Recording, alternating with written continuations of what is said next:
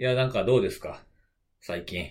何がですか？なんかちょっと暑くなってきましたね。暑くなってきたよね、ちょっと。うんじわじわと。なんか、ちょっと寒暖くようになっ、た。寒暖差が激しい予感ですよ、これ。もう、でも、うん。最低気温もだいぶ上がってきてるんじゃないの？そうですね。結そう構ですね10度超えが。朝晩も寒くなくなってきた。え、だって今日なんか最高気温28度ですからね。おーあ、そんななんですね。暑いわけだ。なのになんかさっき、あの、アプリの通知で来てましたけど、明日は今日と7度差があるって、下がるって言って。あ、マジで？うん。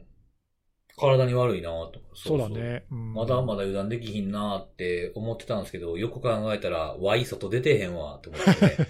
そうね。何を心配してんねやろっていう 気持ちによくなるんですよね。天気のことってなんかこんだけ、なんかね、まあ、いろんな生活様式でしょうけど皆さん、こんだけ出えへんようになっても天気のことは気にしちゃうんですよね。ずっと。うん。うーん。うわーなんか雨ばっかり嫌やわーって思うけど、全然出てないもんね。コンビニぐらいしか行ってないで、みたいな。あと散歩？散歩は続いてんの？夜な夜中の散あ歩は。、そうそう、ちょうど今月で散歩を始めて1年になりました。おおめでとうございます。ありがとうございいます。はい効果のほどはどんなもんですか？どうなんですかね？効果って難しくないですか？なんかそのあまあ。ね、その散歩が効いてるのかどうかとかよくわかんないもんね。うん。なんかでも、いろんなね、その前もこのポッドキャストで紹介しましたけど、なんかちょっと猫と出会ったりね。ああ、言ってたあー言ね。ってた。そうそうね、猫が、猫と仲良くなっていって、猫がから寄ってくるようになったりとか。なんか結構いろんななんか出会いとかもありましたよね。中でもあれじゃないの、その体力的な面とかはよくわかんないけどさ、うん。あのその気分転換っていうか、気晴らしにはちょうどいいんじゃないの？そうですね。あとなんかちょっと最近はあの、なんていうかな、ちょっと年末、年末が年始ぐらいからちょっと緩み始めたんで、体重がちょっと増えてて、まあ、筋肉も増えてるんですけど、おなんでちょっと最近はたまにこう、なんていうの、軽くジョギングっていうんですか？とかもしているんですけど、なんかその、やっぱりこの、こう公園の中とかをこうぐるぐるぐるぐる回るよりも、なんかいろんなこう、住宅街を、こういろんなコースで走る方が気持ちが楽ですね。ああ、確かにね。景色が変わるからやと思うんですけどね。うんうんうんうん。そういういろんな発見はありますよ。うん俺、だいぶ、もう全然今言ってないけど、だいぶ昔さ、うん。あのジムにしばらく通ってたことがあるんだけど、はいはいはいはい。あのランニングマシーンとかさ、あるじゃん。あとあの、なんか座って自転車こぐみたいなやあつもそうそうそうありますよね。そう、うん一通りやったんだけど、うん。なんかやっぱね、あの変化がなくて長い長続きしてないっていうか、飽きちゃってさ、うん。うんわかるわかる。でもほら、みんな結構音楽と楽器ながらさ、黙々と走ったりとかしててさ、すげえなと思ったけど、俺、全然あれ合わなくて、やめちゃすぐやめちゃった。僕もそうですね。なんか10年ぐらい前にジム行ってましたけど、あんま合わなかったですね、僕には。ね、なんか合う合わないあるよね、やっぱね。なんかジム、ムに、まあ、行くようにはしてた、まあ、週に1回は最低うん、行くようにもしてたんですけど、あの、やっぱりなんか、それこそ本当に、まあ毎日とかややる頻度が多いからっていうのもあるんでしょうけど、リングフィットとかの方が全然効果出ましたね。あだから多分あ合う合わへんやと思うんですよ。あとほら、あのね、秋っぽい人とそうでない人とかあるかもしれないけど、やっぱつ続けられるかどうかが一番のね、そポイント、何をするにしてもさ、う。うんうんうんうん。あそれ考えたら1年間は続いたって立派だね。いやー、そうですよ。そうですねすごいと。ただ、その、その前に先にリングフィットも1年以上続きましたし、まあ今も、今もやってますけどね。素晴らしい。そうそうそう。ほんで、それで次に散歩でしょ。ほんで、今度その、ほら、あの、梅雨が始まるからって言って、歩かれへん、外は歩、行か、行きにくくなるからっていうんで、こう、ボクシングのやつも買ったじゃないですか。うん。それもやってますしね。すごいね。そうそう。で、その後、あの、あれですよ。やり始めた禁煙も続いてるんですよ。おー、すごい。禁煙はね、何度聞いたことかって感じだからね。そうそうそうそ根岸さんと知り合ってからの歴史は僕の禁煙の歴史みたいなとこありますよね。う。本当もう何回禁煙して何回また吸い始めたかっていう。あれ、まだ最、最長記録ではないんですか？最長は2年ですね。あまだ、うん、そっ。か。2000 2012年から。あの時はこのままやめるんじゃないかって本気で思ったもんね。と思ってたら気づいたらそうみたいな気たいな。づいたら吸い始めててさ。そうそうそうそうそう。そっから全然やめられてなかったですもんね、なかなかね。そうだよね。いや、だだからね。久しぶりの長さですよ、これ。いや、だから喫煙者のね、禁煙はね、当てにならないんだよな。確かにね。当てにならない。うん、確かに、禁煙よりも喫煙の方を継続してきてたわけですからね、そうそう、今までねどっちかというとね。まあまあまあ、でも頑張ってください。あの、ちょっと、頑張りますはい水を差すようなこと言っちゃいましたけどい。えいえ、大丈夫ですよ。ということで、えー、お便りが来てます。はい。はい。えーと、ネットワークスペシャリスト試験午前2の問い1。アーランってなんだから始まった。おうはで、RLO についての問題が出題されていたので、セキュリティのあれリスナーとしてはテンションが上がった、助かった。おーこれなんか RLO のやつってなんか、以前も、なんか試験に出たみたいなこと言ってなかった？違うかった？これ RLO じゃなかったっけ？知らない。以前いただいたお便りでなんか、ええあ、あれはノーティスかな？ああ、NICT のやつね。そうそううそれはなんか確かにお便りでなんか紹介した気がするな。ありましたね。うん、うん。RLO は初めてかな。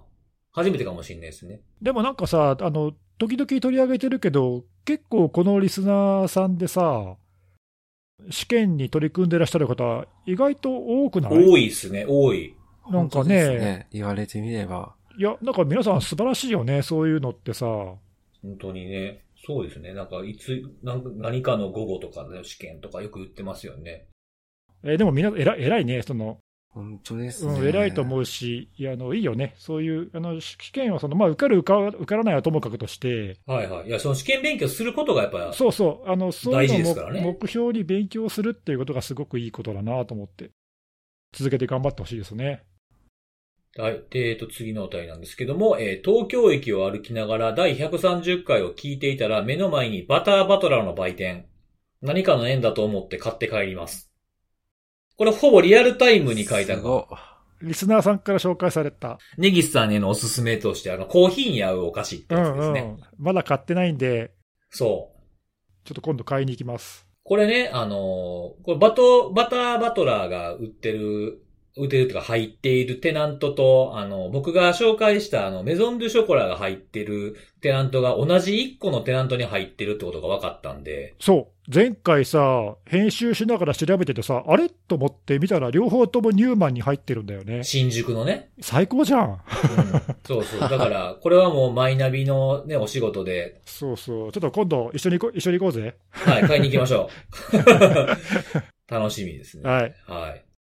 あとは、えー聞く前に反応してしまったが、スキャン格納先の認証情報とかって見えるのは確かに思った以上にやばかった。僕が紹介したあの、京セラドキュメントソリューションのやつでうんすね。うん。複合機のやつね。そうそうそう。複合機のソープインターフェース、えー想像以上にいろいろできるからやばくならないといいけど、案内がファイヤーウォールで守れはちょっとね、と。確かにね、ファイヤーウォールで守れっていうのじゃなくて、まあ内部だったらどうしたらいいね、みたいなところまで踏み込んだ方が、だから今風の対策としては良かったのかなって僕も思ったね。ちょっと紹介するときにこれでええんかなみたいなことは言っちゃったんですけどね。うんうん。うん。なんか、でもこれは、なんていうか、取り上げた話題に関して自分はこう思うみたいなことを書いてくださるのっていいですね。なんか。ね。自分と同じようなことを思ってるのとか、そういう意見もあるんやな、みたいなのがあるんで。うんうんえーそうそう。そうですね。うんなんかね、僕らとはちょっと違う反応っていうか、感想、意見をはいはいはいね、持たれてるのを見ると、あ、そういう考えもあるのかみたいなね、気づかされるからなそうそうそう。すごい助かり、助かるんで書いていただけてありがたいなと、いつも思っておりますと。はい、ありがとうございます。はい。で、最後なんですけども、えーこれは、えーあれかな、看護さんが紹介した、あの、まあ、もらい、もらい事故的な感じで紹介されたやつだと思うんですけど、T モバイルが、身代金払ったけども、みたいなやつあったじゃないですか。それに関しての、えー言及なんですけど、企業が身代金を払ってしまう件、えー顧客からの訴訟対策っていうことはないんだろうか。えー携帯キャリアともなると顧客数は数千万から億の単位になるし、訴訟大国アメリカでは弁護士が訴訟、集団訴訟を焚きつけるので、打てる手は打ちましたよというポーズを取っておくとか、みたいな。なるほどね。うん、うん、うん、うん。その辺の事情は日本と違うかもしれないよね、ちょっとね。確かにそうですね。うん。そうですね。まあ、身代金をこうやって払うっていうのは、まあ、いろんな理由はここに投げられて、あげてくださってた理由もあるでしょうし、まあ、払った方が安いっていうふうに判断したのかもしれないですね。そうね。まあ、そのあたりはやっぱりね、こう、ケースバイケースというか、その企業ごとのいろんな事情とか、どういう業種に行って、どういうお客さんにどういうビジネスしてるかによっても、さっきのさ、話じゃないけど、訴訟リスクとか、だいぶ違ってくると思うしね。うん、なんかやっぱ考えることはいろいろあるよね。難しいよね、判断がね。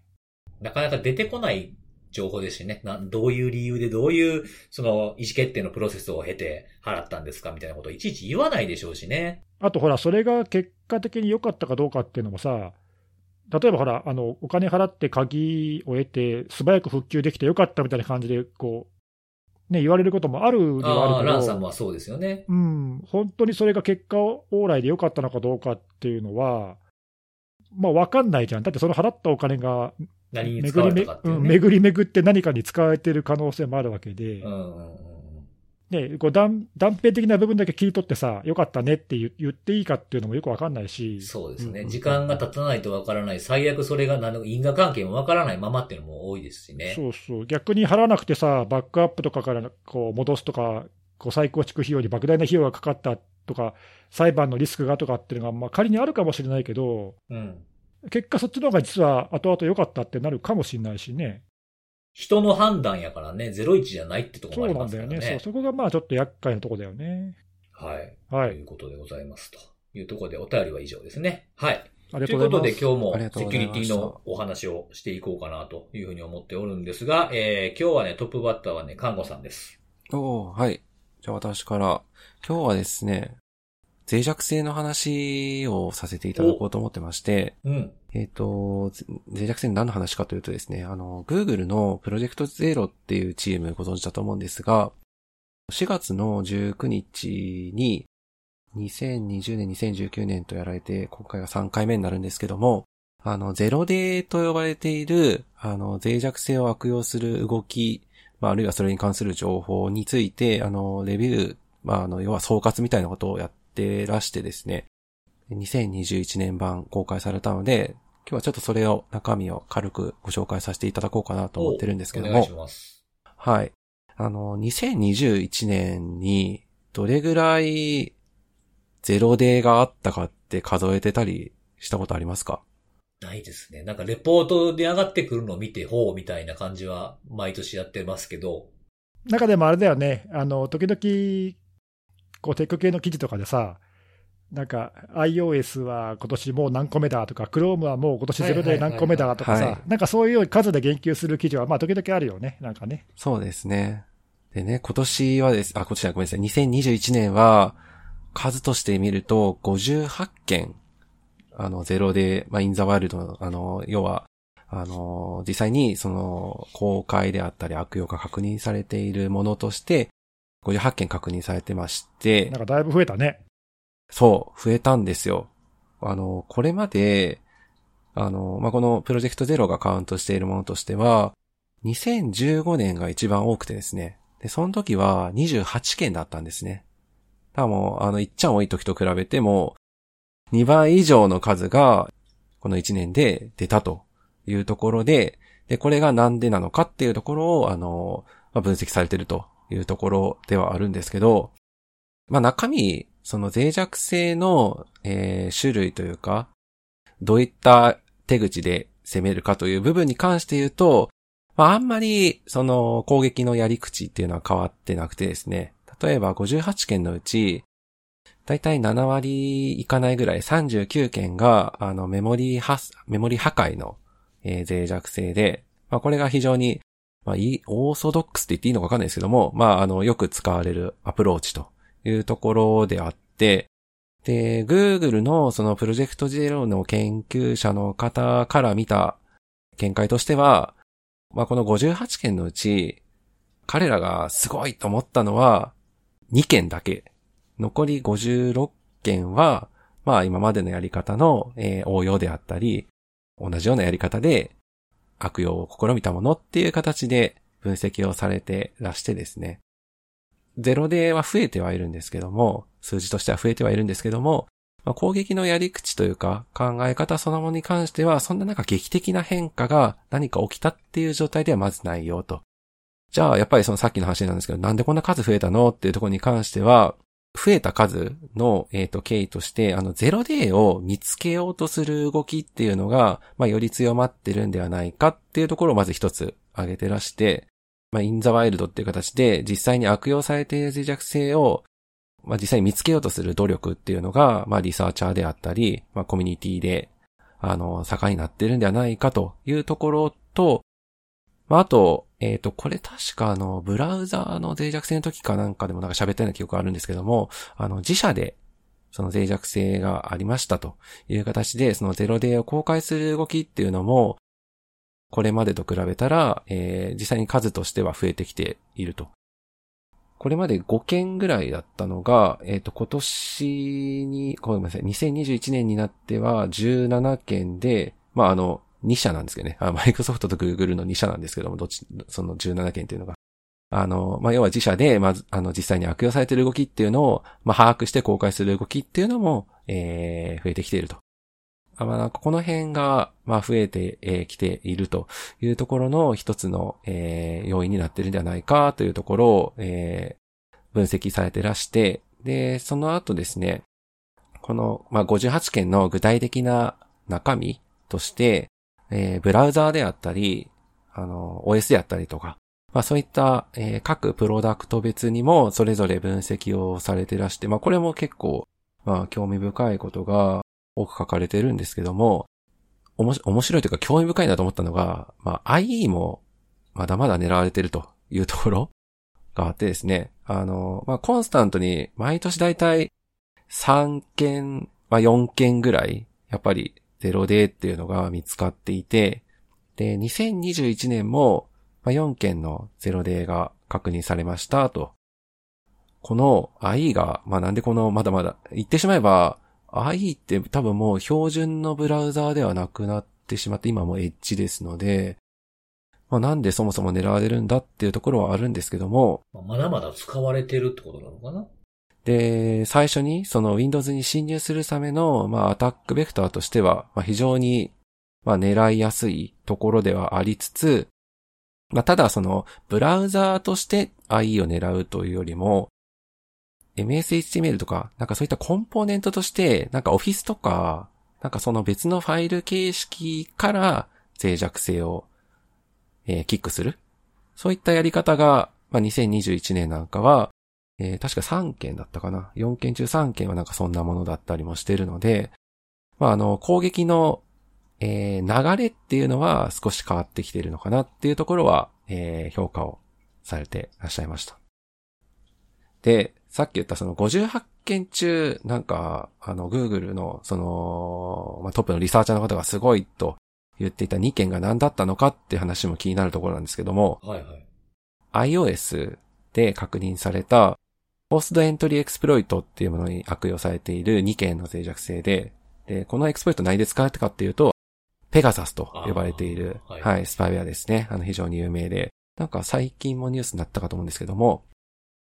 まあ、ゼロクリック脆弱性って呼ばれてるんですが、もうゼロクリック脆弱性って、なんか、あんまり、なんていうか馴染みがない言葉のような気もしなくもないんですけども、めちゃくちゃ怖い脆弱性で、要は何もせずにおそらく見た瞬間にマルウェアに感染するっていう。エモテットだったら、例えばなんかマクロの実行、有効化であったりとか、まあ何らかのやっぱり、ユーザーアクションがありますもんね。はい。ユーザー側のね、あの操作っていうのが、まあ、最近のマルウェアでもやっぱり必要とされること増えてるんですけども、この FORCEDENTRY エクスプロイトを使うとゼロクリック脆弱性の場合は、もうそれ見た瞬間感染するっていう、なんかもうめちゃくちゃ恐ろしい脆弱性であって、で、この脆弱性に悪用されていた2件の確か片方は CV が裁判されてなかったのかな。その2件の、えー、脆弱性が、まあ、この2021年の、えー、Google の Project Zero チームのみんながすげえと評価したもので、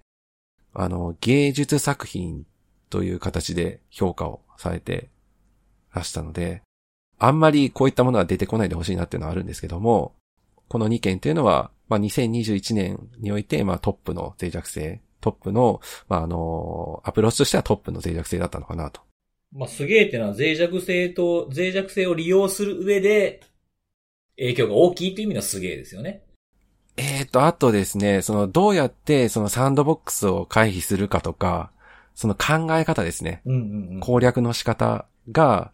あのーなんかその単純にメモリを破壊してそこに、えー、なんか書き込んでとかっていうそういうやり方ではなくて、非常に複雑な方法で回避を行うので、まあそういう意味でおそらく芸術作品というような評価をしたんではないかなと。脆弱性を発見するようなコンテストとかもあると思うんですけども、なんかああいったコンテストとかでもなんかいろんな方法とかを組み合わせて最終的に攻略するみたいな。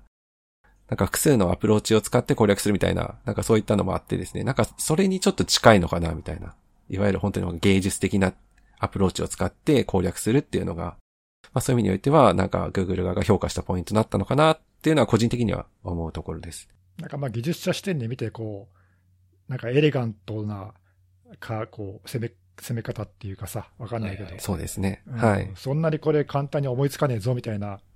ええまあそういうような美しさだよね。なんかある種う美しい、なんかそういう作品的なものを感じたってことだよね。うんそうですね。まあなんかその辺がはなんか、あの、エンジニアっぽいよね、その視点が。い、はい。なんかわ わからなくもないなっていうのは。わからなくもないはいそんな、そんなの、そんなことできるんや、そんなシンプルにみたいなのもエレガントって言ったりしますよね。そうそう、いろいろね、そうそう。そうですねいろいろなものを組み合わせるってのもそうだし、思いもやらない簡単な方法ってのもあるしね。まあいろいろあるよね。はいそうそう。うん、よくこんなの誰も思いつかへんかったのを見つけたね、こんな簡単なやつみたいな、ありますよね。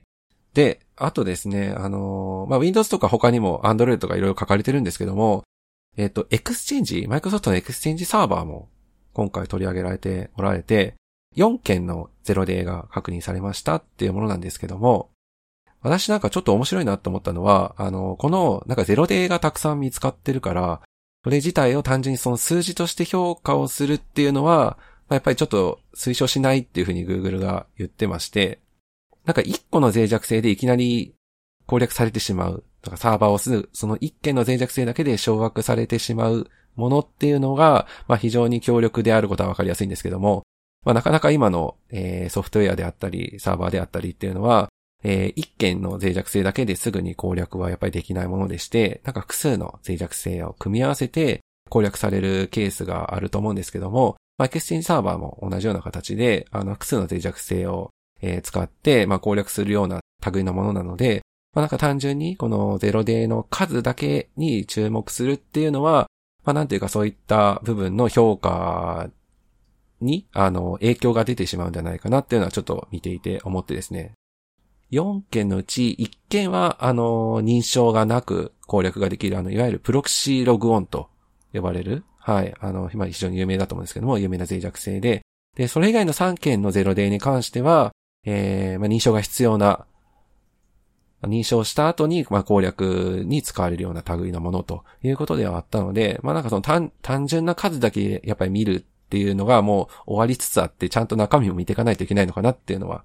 まあ、これを、まあ、見て思ったところではありました。はい。で、最後に、まあ、ちょっと自自問っていうのかなあの質問、質問形式でこういうの気にしておくべきではないかっていうのも最後列挙されていてですね。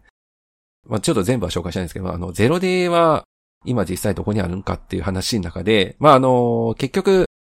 この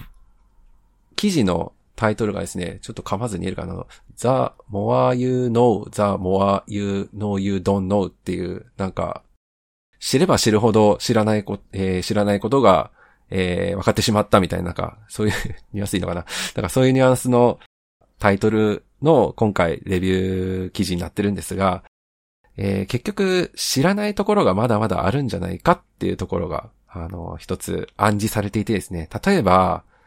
メッセンジャーであったり、あとは MacOS とか Linux とか、まあそういった Windows とか Android、iOS 以外の他の主要なプラットフォーム、他にはクラウドであったり、えー、あと例で出されたの CPU とか Wi-Fi とか、まあ、あるいは電話コンポーネントに関するような、なんかそういった脆弱性情報は、まあ、トンと見かけないっていう形で、えー書かれていてですね。で結局今回評価、分析された脆弱性も、まあ、言ってしまえば、見つかったまあ、ゼゼロデーではあったんですけども、まあ見つかって実際に分析ができた脆弱性を、まあ今回レビューしたものではあるので、まあここもしかしたらあるんじゃないかけど見つかってないよねっていうところはまだまだ多いと。いうところは、あの、気に、えー、実際 Google 側がされてらして私たちもしておく必要があるのかなと。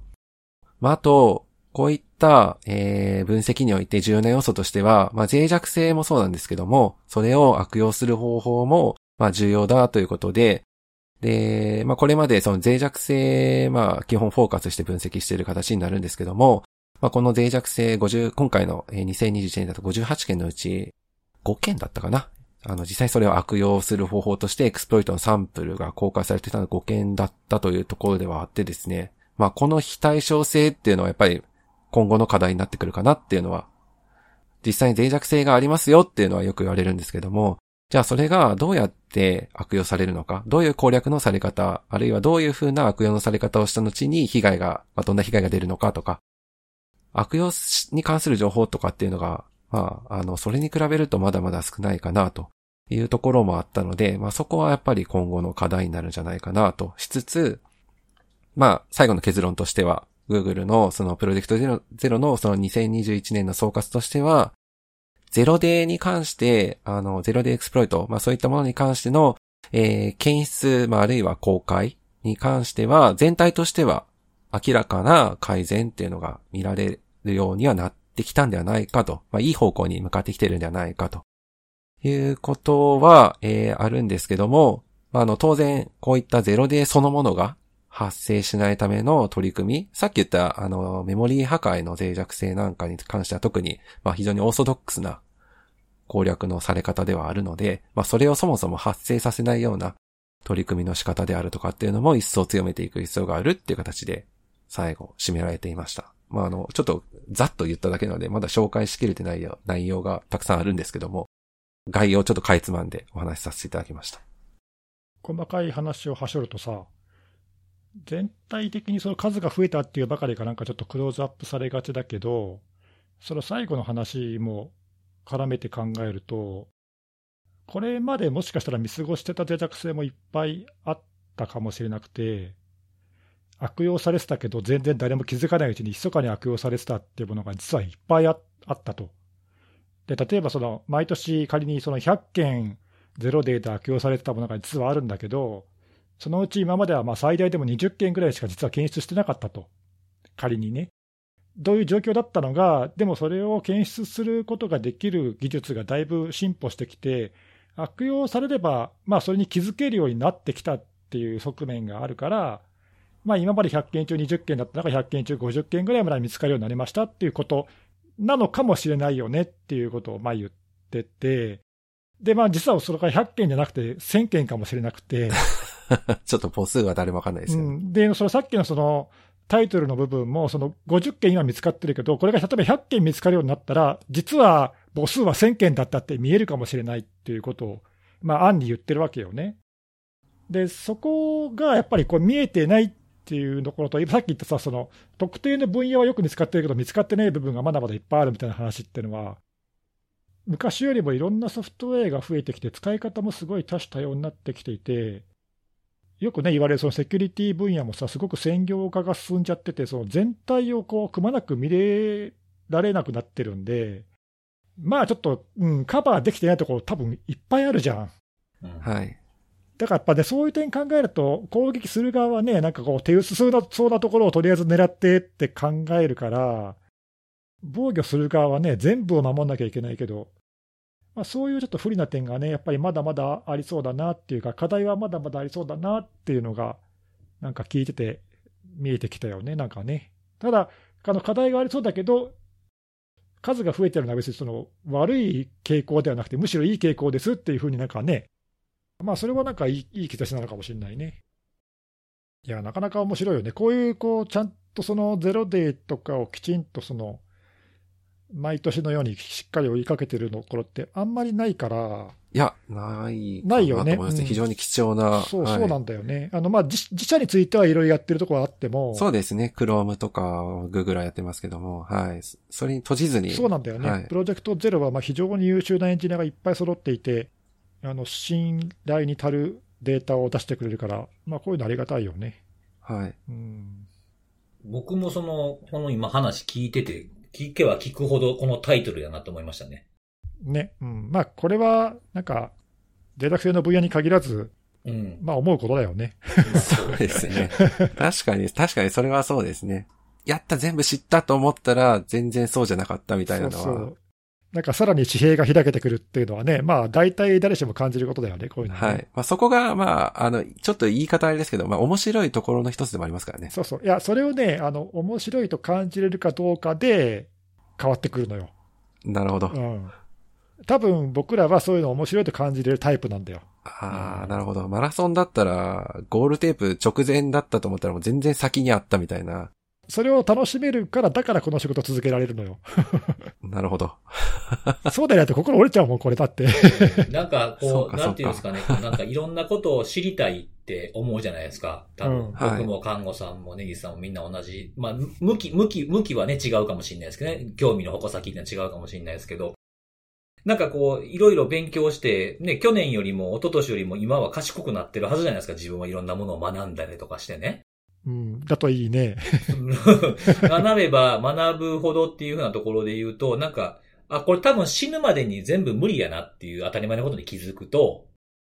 なんか死ぬ、死ぬまで全然楽しめんねやっていう気はして、ちょっとそれは僕はワワクワクはするんですけどね。そうそうそう。そういう感覚よね。そうだ。これ全部、もし全部分かったら分か、分かりきったで不幸やと思いますけどね。まあ、不幸かどうかはわかんないよ。なんか、もうやることなくなるやんみたいな。そこに幸せを感じる人もいるからさ。あ、そうですね。まあ僕はなんかそう思っちゃうんですよね。まあ、だからその辺がこう性格が出るよね。そうですね。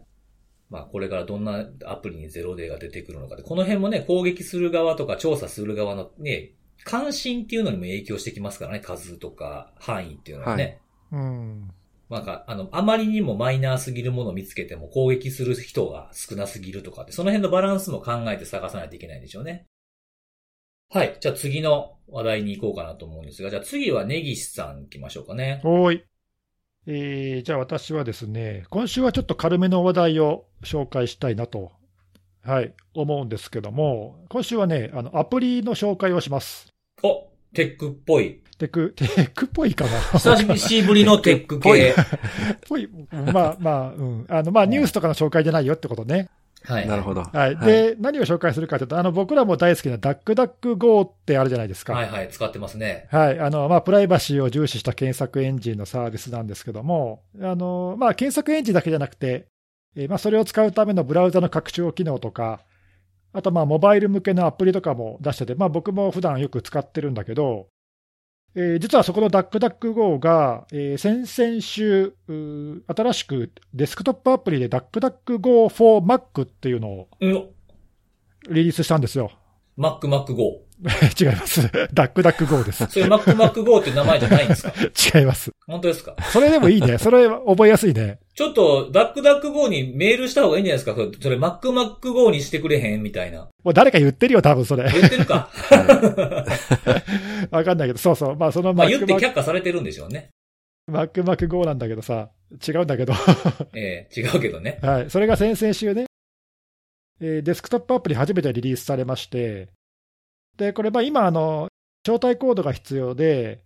あの、早速使ってみたいっていう人は、あの、モバイル版のダックダック GO のアプリからちょっと申し込みが必要なんだけど、僕ね、あの、これリリース直後に申し込んだら1週間ぐらいで招待コード来たんで、あの、まあそ、それぐらい待てば、はい、使えると思います。で、ちょっとまあ、招待コード来て早速使ってみて、ちょっとまだ数日しか使ってないけど、あの、まあ、ちょっとそのファーストインプレッションも含めて、まあ、どんなアプリかっていうのをちょっと軽く紹介しようかなと。おいいですね。お願いしまはいす。で、まあ、ダックダックコーね、使ったことある人とか、あの、モバイルのアプリを使ったことある人は、まあ、ピンとくるかなっていう感じ。そんなに、あの、大きく違うものじゃないんだけど、まずね、あの、印象的なのが、もう、非常にシンプル。もう画面もシンプルだし、あと設定もシンプル。で、例えばさ、あの、まあ、Chrome とか Firefox とかでも、そのセキュリティの設定とかプライバシーの設定とか何段階かに分かれてたりとかなんかあるじゃないうん。レベルが書いてあったりとかさ、はいはい。セキュリティ強め、よ緩めとかなんかあるじゃない？うんうん。ああいう設定が一切ないの。ええで、もうだから最初からデフォルトでセキュリティもプライバシーも OK ですっていう状態になってて、いじれないようになってる、設定が。ああ、もうこれってなってるんですね。そう、これってもう決まってて、でもその一応、ブラウザの狙いがもうシンプルに、あの何も考えなくても安全に使えますっていうのをまあ売りにしたいっていう、まあそういう感じになってて、だから、あの、いじれるところがほとんどないんだよね、設定項目が。うんもうこれで、これで使ってください。これがうちの製品なんでって感じなんですね。で、なんかほら、あの、プライバシー重視のブラウザーとかっていうと、まあ、他にもいっぱいあるんだけど、なんていうかさ、こう、ちょっと特殊な使い方をする人が使う、こう、ものみたいな、ちょっとそういうイメージが、もしかしたらね、あるかもしれないんだけど、ダックダック GO が言うには、いや、これは普段使いできるブラウザーにしたいと。ほうほうほう。なんかみんながこうデフォルトのブラウザーとして普段使ってもらえるようなものにしたいって言ってて、まあ、だからその辺の狙いがね、多分現れてるんじゃないかなと。だからこう難しく考えなくても使えますよっていう、ええええうん。まあ、それをあの一つの売りにしてるのかなと、まあ、実際、そういう作りになってて、非常に使いやすい。で、もちろんそのプライバシーっていうね、ダックダック GO の売りもそのまま残ってて、モバイルのね、アプリ使ったことある人は知ってると思うんだけど、ファイヤーボタンっていうのがあってさ、はいはい。それをポチッとやると、あの履歴とかクッキー情報とかがブワーっと燃えるあのアニメーションが出てきて、全部一気に消えちゃうんだよね。で、その機能はそのまま残ってて、でもまあ、その普段使いする、例えば、こう、ログインしっぱなしのアプリケーションとかも必要じゃない？で、そういう場合には、えーそういうウェブサイトは、えー、Fire プルーフっていう設定にしておくと、まあ、その Fire ボタンを押しても消えないようにできたりとか、まあ、一応そういうこう工夫もされていますよということで。あとその作りの話で言うと、これもちょっとまあ特徴あるんだけど、あのブラウザーの、ね、レンダリングのエンジンは実は WebKit 使ってて、だそういう意味ではこうサファリと中身は同じなんだよね。なんで OS 標準のブラウザーであるサファリと同じで、これはだから iOS 用のおモバイルのアプリとまあ同じ作りをしていて、エンジンは WebKit をそのまま使ってますと。で、側の部分をまあ全部一からスクラッチで DuckDuckGo が作りましたと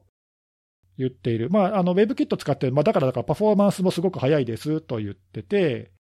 で、それにプラス、うプライバシー重視の作りをこう作り込んでいるので、すごく使い、使えますよっていうことはまあ売りにしてると。じゃあ、ど動作は結構だいぶ軽い感じ。うん、めっちゃ軽いよ。あの余計な機能ないしねと比べて。あ、いいですね。めめちゃくちゃ軽い、うん、使いやすい。とはいえ、まあ、そのマイナス面っていうかね、あのまあ、まだベータ版っていうのもあるけども、今の時点ではその、まあ、設定がいじれないってのもあるし、あと拡張機能の機能もないのね。エクステンションを追加するってことが今できない状態なこれはでも後でつもしかしたらサポートするのかもしれないんだけど、というのがないので、例えばこう、いろいろブラウザーにさ、後から自分好みの拡張機能を入れてカスタマイズしたいっていう人には、ちょっとまだ、そういうニーズには向かない。で、えーとはいえ、それだと困るでしょっていうことで、これは必要でしょうっていう機能は組み込みますって言っていて、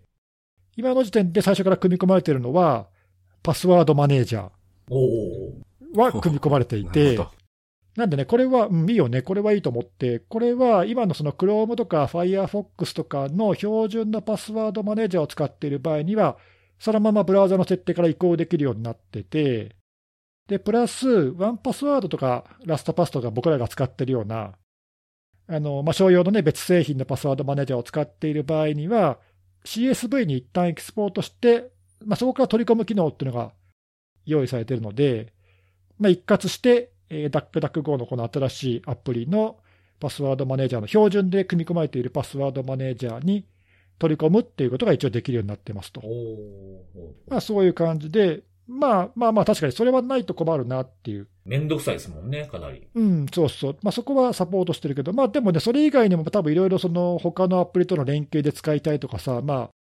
普段使いしようと思ったらね、例えばそういうのっていうのはあると思うんで、そこを今後どうしていくのかなっていうのはちょっと分かんないんだけどね。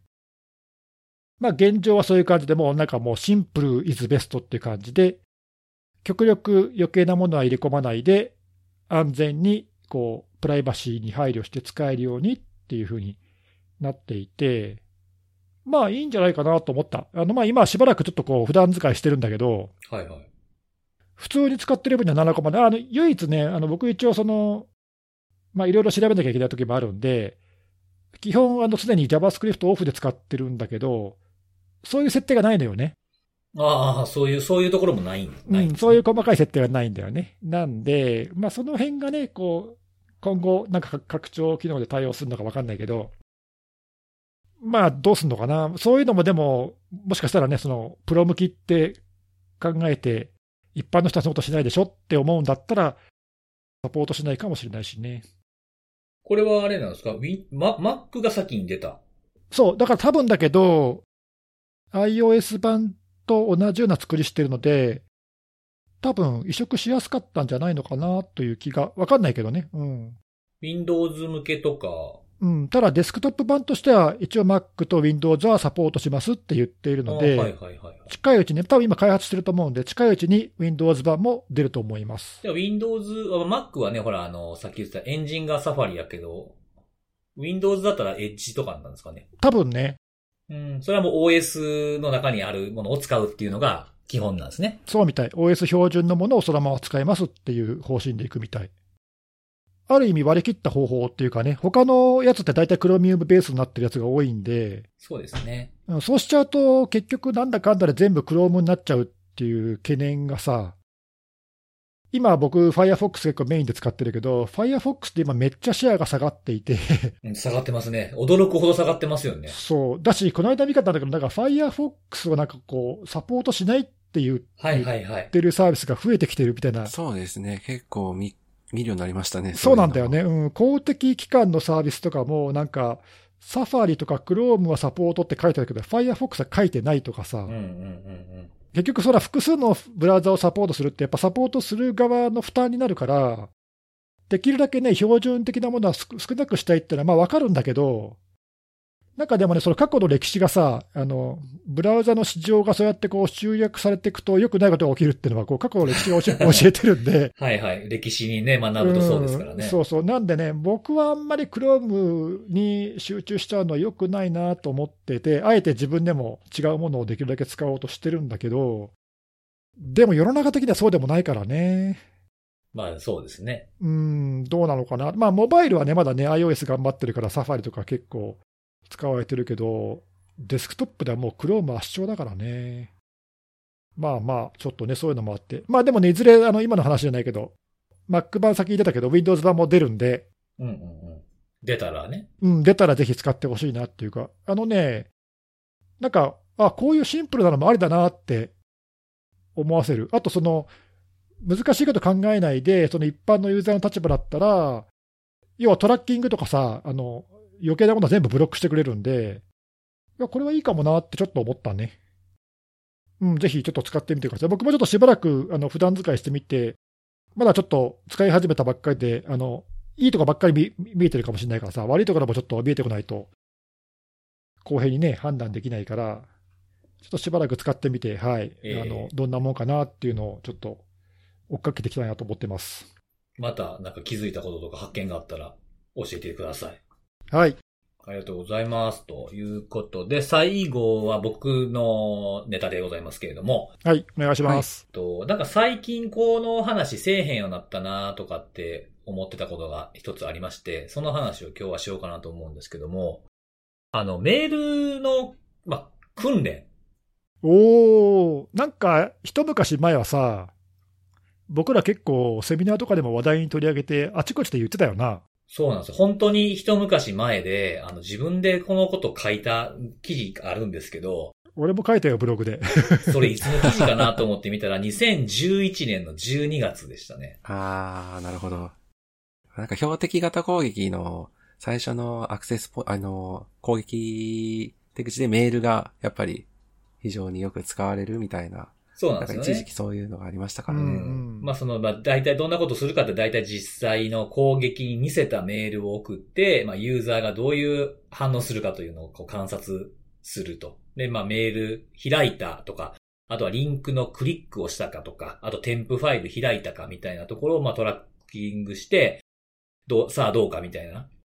で、まあ場合によってはその開封した人には、あの、ここを見てくださいっていうふうに教育コンテンツを見せるなんていうのが結構、まあスタンダードになってきてる、まあサービス化されてるっていうのがたくさんあるかなと思うんですけど、いや、さっき看護さんが言ったみたいに、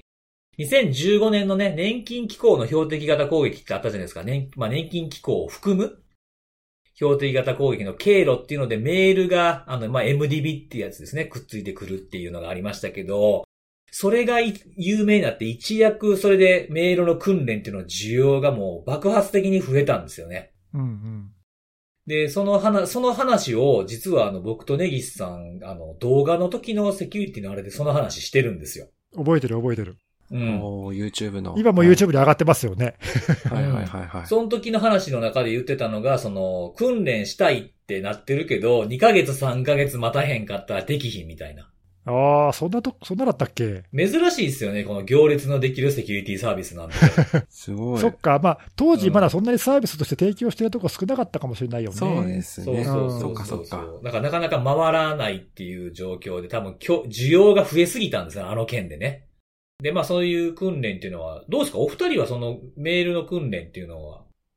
受けたことはあるというか、今もなお受けてたりとかするもんなんですか？あいや、なんか定型的なサービスっていうのは、うん、うんあんまり、どっちかというとやる側で、そうですよね。そうそう。これ聞いてる人も、どちらかというと受ける側というよりも、この訓練出す側の方の人の方がもしかしたら多いのかもしれへんなと思ってたんですけど。え、はいいや、リスナーではそんなことはないだろう、さすがに。どうですかね その情報セキュリティ委員会とかさ、社内の、そ上の司とか。そうそうそうはいそうそう、そっち系が多いのかもしれへんなっていう。あーまあ、そういう人もいるだろうけどね。うん、報告を受ける側とかね、そういうサービスを採用して。そうだね。うんう。ん、そうそうそうそう。で、その訓練っていう風なものっていうのをちょっとこう、今一度振り返ってみたいなと思って、これ。おうはい。うんまあ自分の整理も兼ねてね。なんか、なんで、なんでこの話したかっていうと、ちょっと最近やっぱり、この、ランサムっていうキーワードもあって、ランサムってほら、僕がよく見ているような侵入、ね、まあね、いわゆるネットワーク侵入型、標的型とかって言われるようなものもあるけど、まあ以前メールでのばらまきもあるわけじゃないですか。うん。そうですねうん。。それに加えて、やっぱり今一番それがホットなっていうふうに言うとあれかもしれないですけど、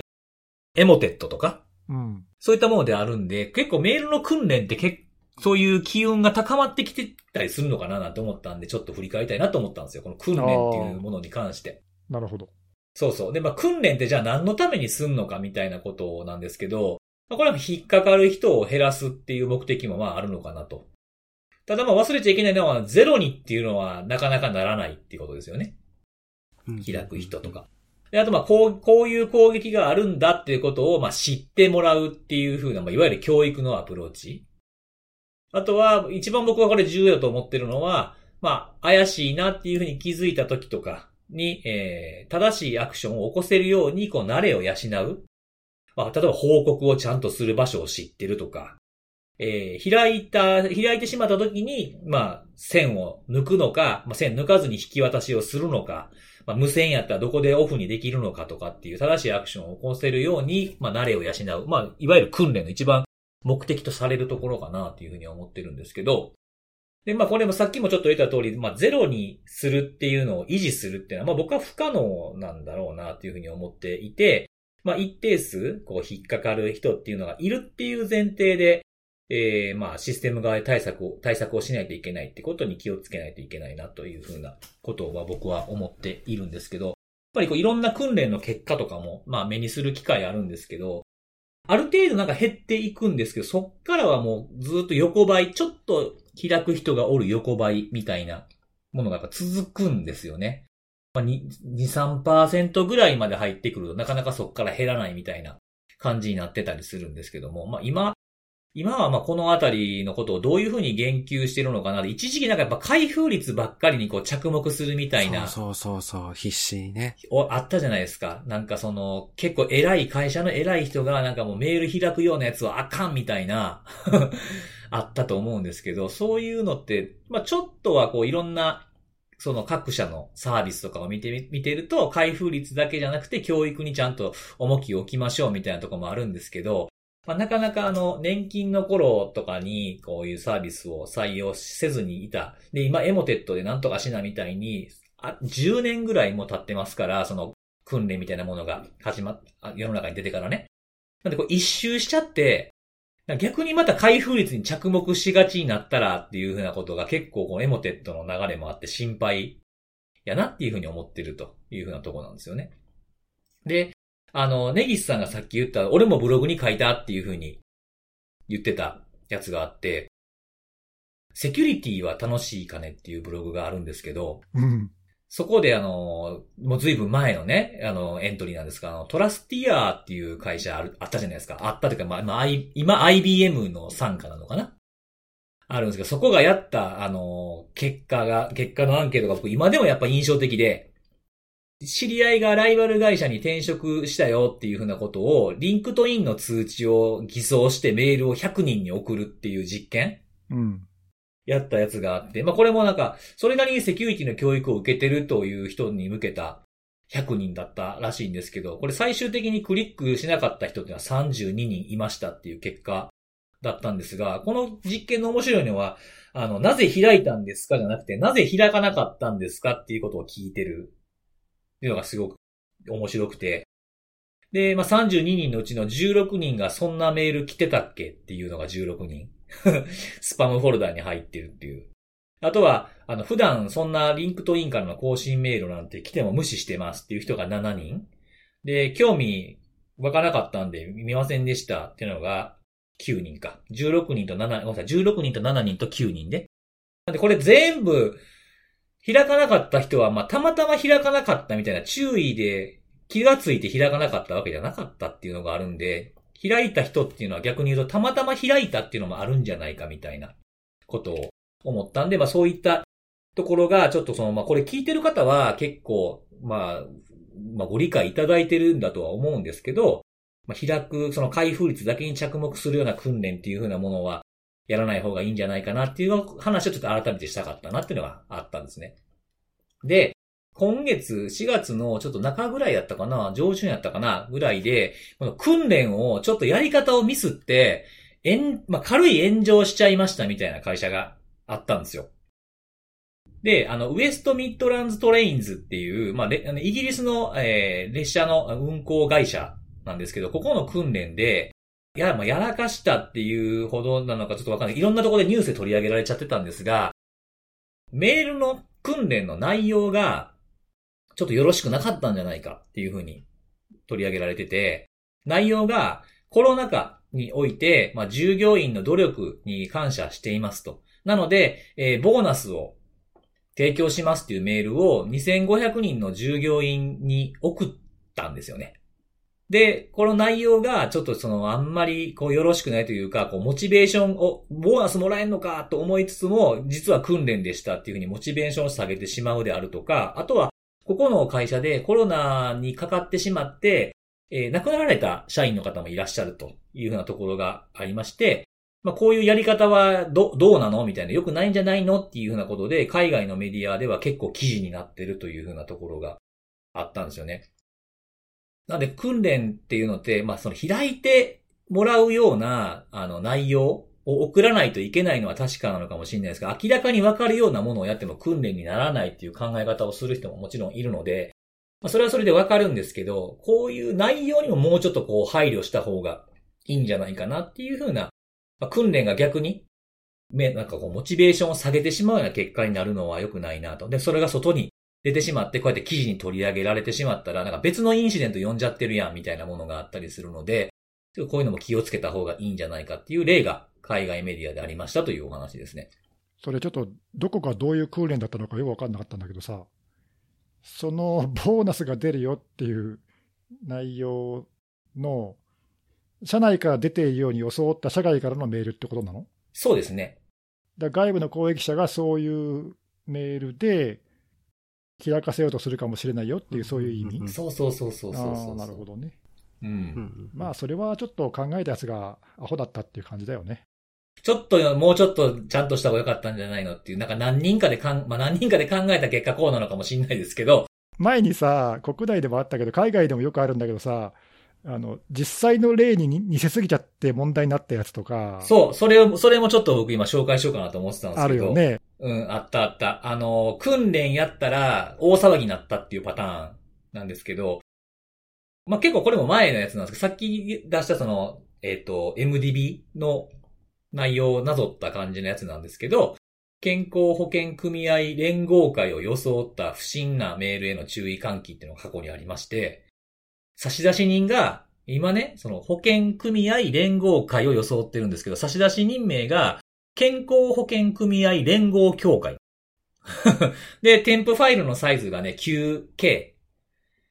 MDB はちなみに 200K ぐらいのサイズだったんですけど、で、これなんか、注意喚起がすごい出てて、あれあれと思って、僕調べてみて、結局、まあ、確認してみたら、あの、訓練でしたっていう。だからこれ訓練するときにそのさっきみたいな変な内容を、変なっていうか言い方悪いか。あの、まあ、モチベーション下げてしまうような良くない内容を送るっていうことも良くないけど、訓練をするときに、本当にちょっと自分たちの組織以外のとこに連絡が行っちゃったりすることっていうのもちゃんと配慮しないといけないなってことなんですよね。いきなり警察に連絡しちゃうとか IPA に連絡しちゃうとかっていうのももちろんあると思うんですよ。そういう、いわゆる通報窓口ですよね。じゃなくて、まあ、訓練でまあ養うべき慣れみたいなものっていうのは、ちゃんとその不審なものを見かけたときには、ここに報告してくださいという社内の部署をちゃんとあの定着させておくっていう必要もあるなっていうふうなものは結構この昔の内容なんですけどね、思い出したなっていうふうなところでございます。ね、なんか海外でもあったし、実在する組織の名前で出しちゃって、まあ、あのリアルインシデントになっちゃったケースとか、サービスとしてね、ちゃんと提供してるところは、そのあたり、抜かりなくやってるんだけど、あの自社でそういうのを検討してやったりだとか、しちゃったとき、まあ、それが悪いわけじゃないんだけどさ、うん、あのちょっとね、あの考慮不足な点があると、まあ、どういう、あのなんていうか、こう副作用って言えばいいのかさ 想定していない動きって人間はするものなので、それがねあの、結果的になんか悪い影響を及ぼさないようにっていうところまでちょっと考えないといけないっていう、うね、なかなか、うん、あのまあ、それはそれでね、あの得るものはあるっていうか、うんうん、その過去の例でも、炎上騒ぎにはなってる、まあ、今回のケースもそういう意味ではそうなんだけど、あの炎上騒ぎにはなってるんだけど、あのすごくそれが逆に教訓にもなっていて、はいはい、あこういうケースだとこういう動きになるんやっていうのが、まあ、リアルに分かるっていうのと、まあ、そういうのをね、こう実際に確認して、その場合にはどうすればいいかみたいなさ、まあ、季節して本当にそういうリアルなインセットの訓練になっちゃったっていうのも、まあ、結果としてはね、あの そう炎上はしたかもしれないけど、まあ、得られたことは結構大きかったと思う、ね、そうですね。長い目で見れば確かにそうですね。こういった対処をすることによって得られた知見っていうのはあるでしょうしね。そう、あとまあその会社だけじゃなくて、周りがそういうのから得る教訓っていうね、あああいうことやっちゃうとああなるんだっていうのが。ああ、そうですね。うん、わかるし。他人の振り見て的な。そうそう。あとやっぱりね、そのリアルにもし起こった場合にも、多分そういうその想定しないところに影響が及ぶっていうことはやっぱり考えておかないといけないくて、まあそういうあの頭の訓練にもなるっていうかね。まあだからまあ悪いことばっかりでもないんだけど、なかなか難しいよね。あの思い通りのさ、シナリオにことが運ばないっていう。なんかね、その、まあ、な、な、何が簡単で何が難しいかっていうのは見方にはよるのかなと思うんですけど、このメールの訓練ってすごくシンプルなものじゃないですか。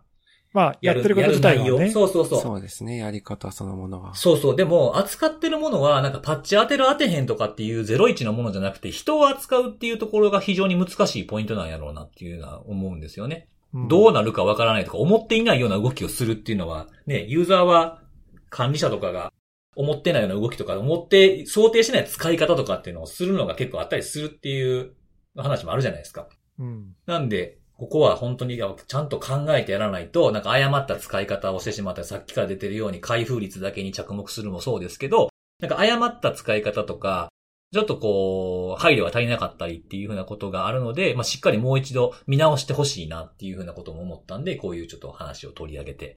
みましたというところでございます。だから危ないからとかっていう話ではなくて、うんうん、あの実際にやったらそういう想定しないことが起こるっていうことを知るために訓練するのよ。要するに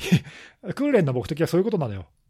で、こう知見を食べていく、経験値を上げていくっていう予想通りで動いて、誰も不審なメールに引っかからなかった、よかった、よかったっていう確認をするために訓練するわけではなくて、予想外のことが起こるのを知るためにやるのよ。訓練っていうのは、そういうもんなのよ。名言きましたよ、これ。いや、だってそうじゃん、避難訓練とかもそうじゃん。想定してた通りにことが運ばないっていうことが起こるっていうことをさ、うんうんうん、実際、リアルに起きる前に知るためにやるわけで、やるわけで、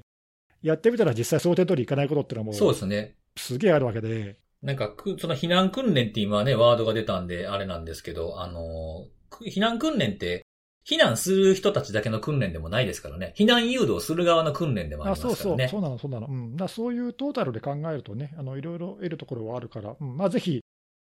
あの、そういう何、炎上騒ぎとかあったら、いや、もうやめよう、みたいじゃなくて、そういうのを気をつけつつね、あの、いろんな効果が得られるから、ぜひやってほしいよね、そういうのね。そうですね。うん。はい。ということでございます。はいありがとうございます。はい。じゃあ最後、えー、おすすめのあれを紹介しようかなと思ってるんですが、今日僕が紹介するのは、デトクリアブライトピールピーリングジェリーホットでございます。長いわ。それは僕に言われても商品名やもん。何の商品かもわからん。何の商品かもわからん。うん。ジェ、ジェリーです、ジェリあ、ジェリーー。はいか。。食べ物ちゃいますよ。うん。食べ物大丈夫とは分かったよ。はい。あ本当ですか？あの、これあの、明色、あ明るい色と書いて、明色化粧品っていうメーカーが出してるやつなんですけど、まあ何するやつかっていうと、あの、まあピーリングなんですよ。顔とかにね、そのやっぱりこう、角質だとか、こう、毛穴の詰まりとかあるじゃないですか。で、これからどんどん熱くなっていくでしょ？だからやっぱこう、さっぱりしたいじゃないですか。そうだよね。まあ、人によるけどね、汗っかきの人は特にね、いろいろね。特に僕とか代謝めっちゃいいから、うんうん。汗かきなんですよ。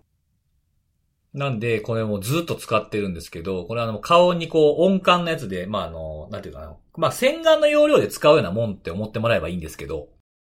で、それをこう、やって、ゴシゴシしてると、いろんな、こう、角質とかその、なんていうかね、こう、く肌のくすみみたいなものとかが取れるんですよ。ボロボロボロボロ。はいはい。で、この温、温感なので結構気持ちいいんですよね。パックっぽさもちょっとあって。おー、いいね。で、こう、洗い終わった後の、その使い終わった後のこう、スッキリ感がもうすごい半端なくいいので、もう僕は季節関係なく週に1回ぐらい使ってるんですけど、おーそれ、あの、逆に大丈夫なの？何が？使い、使いすぎるとよく、肌に良くないとか、そういうのああ、その、毎日は多分やめた方がいいと思います。そうだよね、多分ね。そういうのってあんまり使いすぎちゃダメなんだよね。うん。あの、落とすものないのに落とそうとするとやっぱ良くないので。ね、逆に傷つけちゃうよね、多分ね。そうそうそう。まあだから、そのペースみたいなものは人による、よりけりなのかもしれないですけど、まあ僕は1週間か2週間に1回ぐらいとかしかやらないようにはしてますけどね。そうそう。で、これあの、洗い終わった後、そのボロボロ取れた後は、後は結構ツルッとするんですよね。なんかそう、ツルッとさせる成分も入ってるようで、これ。なるほど。そうそうそう。だから、なんか多分、あの、まあ、乾燥する季節とか皆さんね、男性でもこう化粧水みたいなものとか、まあお男性向けのものも今いっぱいありますから、こう乾燥を防ぐために塗ったりするっていうのもあると思うんですけど、まあ、こういう一番ベースになっているところの汚れを落としてからの方がそういうのが効果が得られやすいので、まあ、男性、男性でも女性でもですね、これをなんかたまにこう、これから汗ばむ季節なんで、どんどんこれで落としてしまえばいいんじゃないかなというふうに思って、僕ずっともう何年も使ってるんで、これ、紹介をさせていただいたんですけど。なるほど。まあ、この手の、あの、何、なんちゅうの？スキンケアとか、まあ、化粧品とかもそうなのかな？わかんないけど、まあ、人によって合う合わないがあるからね。そうそうそうそう。あの、うん、必ずしも誰にでも合うとは思わないけど。なるほど。まあ、辻さんは結構気に入って何年も使ってるんだ。そうですね。まあ、そうですね。まあ、合う合えへんですよ。結構荒れちゃ、逆にこうね、あの、腫れたりとか、こう、ヒリヒリしちゃう人もいれば。あそうそう。うん。あの、肌の質とかって全然人によって違うから。そうそうそうそうそう。まああとはこ、この製品よりこっちの、あの、知り合いはこっちがいいっていうか自分にはこっちが合うとかっていう、まあ結構それ探し出すと沼ですけど、そうだろうね。うん。そうそう。だからまあ早くにいいのに出会えたらいいかなと思うんですけど、結構なんかこう肌ツヤ、いい、なんかすごい肌ツヤ良くないですかって言われたりとかすると、あ、これ使ってますみたいな感じで紹介をするやつですね。なんかこれ使った時によく言われる。なるほど。なんか今日肌ツヤツヤしてないですかみたいなことを言われるんですよね。なので、こういう、こういうのも使ってみてもいいんじゃないかなと思って。お二人はそういうなんかスキンケア系のやつとかってなんかされてるんですか？まあ、ピーリングはやってないけどね。普通の洗顔とか化粧水ぐらいの感じ？そうですね。まあ、それなりに最低限のことはやってますが。ああ、そうですよね。はいうん。そうそう。なんでまあこれもちょっと、そんな高くないんで、1000円ちょいとか。通販とかで買えるんですか？ああ、もう Amazon で売ってますよ。はい。1500、定価が1540円ですけど、買う場所によったら1000円とかで。880円っていうの昔見たことあるな。おじゃあちょっとなんかお試しで使ってみるってのもありだね。そうですね。ちょっと買ってみるのにもいい値段かなというふうに思うので。はい。あの、レビュー、結構あの、人気商品なんで、あの、検索すればいっぱいレビュー出てくると思います。はい。そういうのも見ていただければいいんじゃないかなと思はいい。ます。ありがとうございます。はい。ということで今日も、えー、3つのセキュリティの話と、セキュリティのあれ、あ、セキュリティのあれじゃないや、おすすめのあれを紹介。いや、ここよう間違うんですよね。よく間違えるよね。セキュリティのあれはもうずっとやっとんねんっていう話なんです。ずっとやってるやつですね。は はい。ということで、えーそんなこんなで来週のお楽しみでございます。では、バイバイ。い。バイバーイ。